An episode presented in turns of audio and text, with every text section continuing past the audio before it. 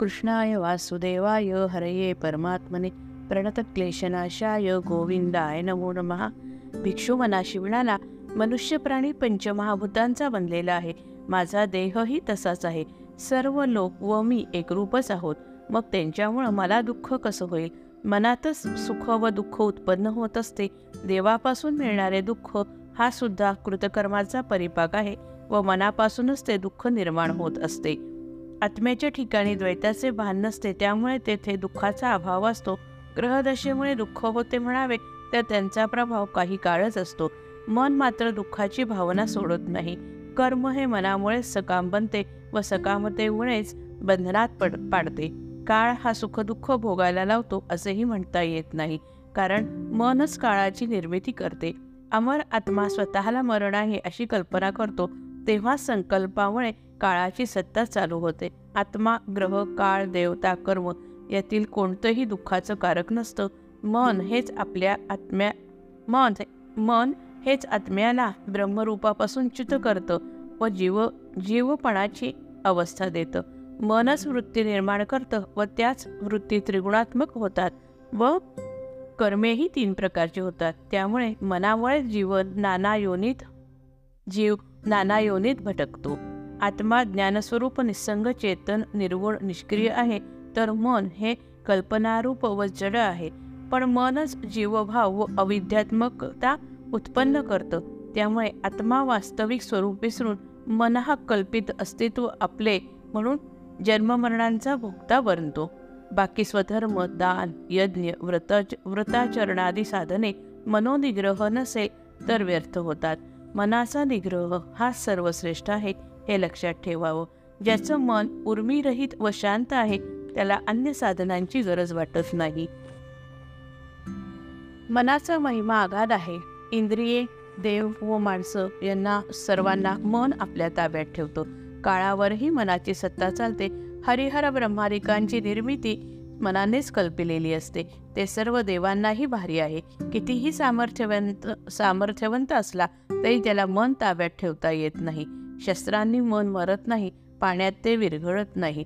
आगीने ते जळत नाही. आकाश त्याला शून्य करू शकत नाही. मनापुढे कोणाचाच टिकाव लागलेला नाही. ते मनच खरा देव आहे. पण त्या मनाला जिंकण्याची युक्तीही विलक्षण आहे. मनाचा उत्तम गुण असा आहे की ते परमार्थाला लागलं की चारी मुक्तींना आपल्या ताब्यात घेऊन ब्रह्मसाक्षात्कार करू शकतं. मनच मनाला घातक आहे व मनच मनाचं प्रकाशक आहे. ते साधक आहे व बाधकही आहे. मन साधकाकडून गुरुभक्ती करवून घेतं व मनच व मन सा स्वतः सांगितलेल्या या उपायानं स्वतःचा विलय करून घेते. जो मनोजय करतो तोच खरा देवाधिदेव होऊन जातो.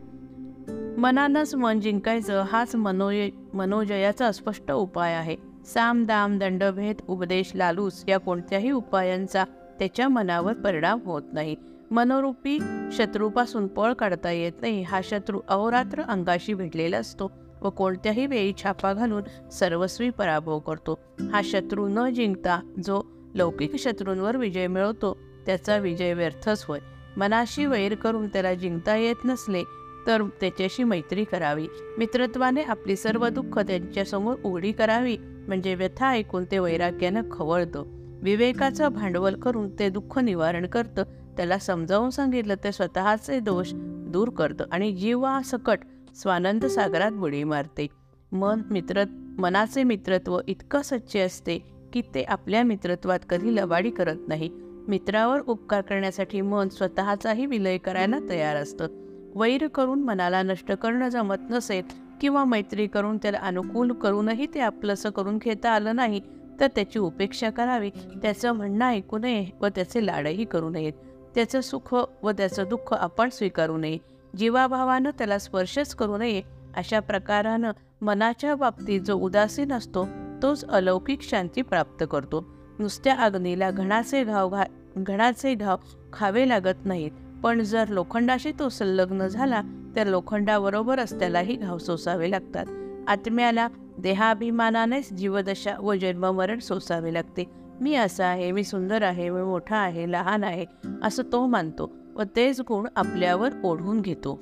लोक देवता आत्मा ग्रह कर्म व काळ यांच्याकडे सुखदुःखाचं कर्तृत्व नाही हेच खरं. मन मात्र सुख वा दुःख आपलं मानतं मानत असतं. मनुष्य मनुष्याला पीडा देतो पण ती देहाशी व त्या देहाला माझा म्हणणाऱ्या मनालाच होते. देहानं देहाला दुःख होत नसते ते आतील जाणीवेला होतं व मनच ती जाणीव स्वतःची म्हणतं.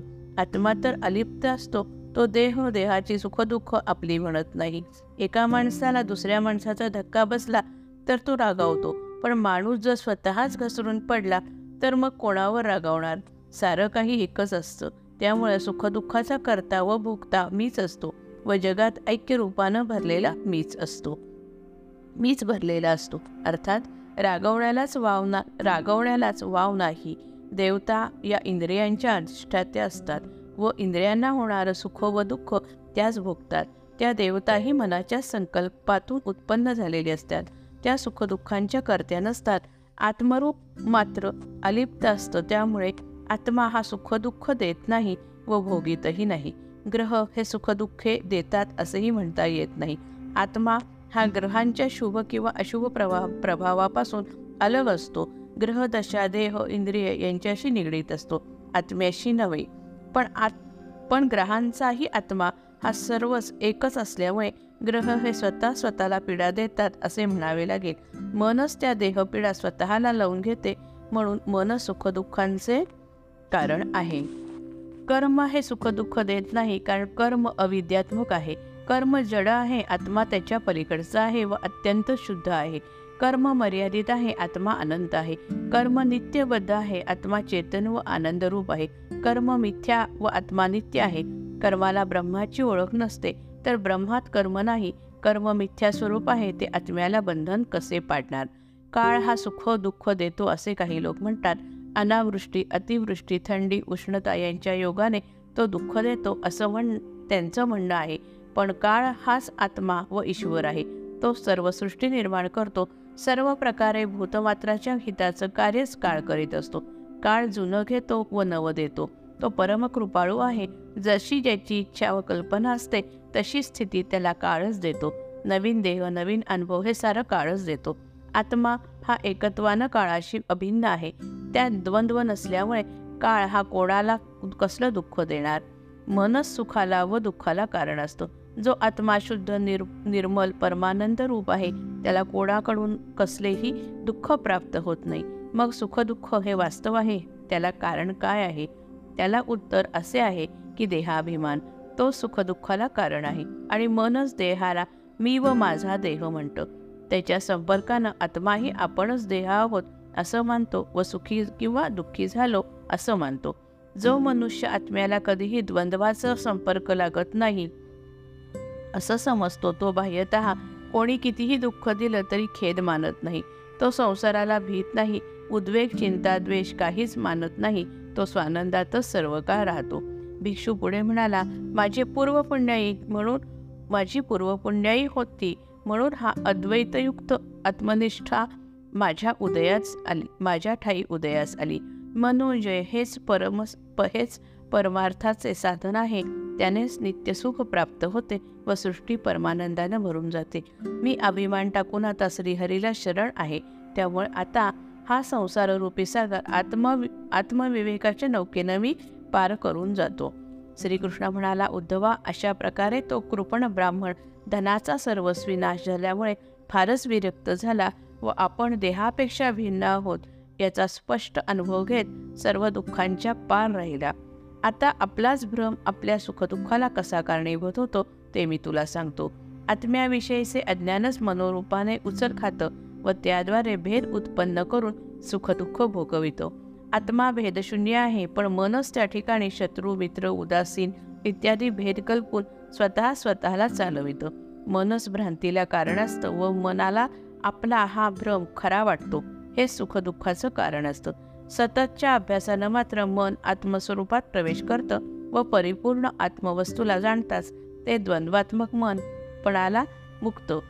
ते मनसंकल्प ते मनाचा संकल्प विकल्परूप द्वंद्वात्मक कार्य न होणं हाच मनोनिग्रह होय. जो मनुष्य मनानं कल्पिलेल्या सर्व भेदांचा त्याग करतो त्यालाच आत्मशांती लाभते. मग द्वंद्व बाधत नाही संसाराची स्फूर्ती नाहीशी करून वृत्ती आत्मस्वरूपाकडे लागणे व जीवाशिवांचं ऐक्य होणं यालाच योग म्हणतात. योगनिष्ठा व ब्रह्मज्ञान हाच विषय या भिक्षुगीतात आहे. जो या भिक्षुगीताचे श्रवण पठण मनन करील व अर्थासहित इतरांना सांगेल त्यावर चिंतन करेल त्याच्या द्वंद्वाचं निरसन होऊन तो आत्मज्ञानानं शांत होईल. शुकपरीक्षिताला म्हणाले श्रीकृष्णानं उद्धवाच्या शांतीविषयक प्रश्नाला अशा प्रकारे उत्तर देऊन आत्मनिष्ठेचं भांडारच त्याला उघडून दिलं व भिक्षुगीताच्या आणि उद्धवाच्या निमित्तानं सर्व जगतावर उपकार करून ठेवले. धन्य तो श्रीकृष्ण व धन्य तो उद्धव. अध्याय तेविसावा समाप्त. जय जय रघुवीर समर्थ.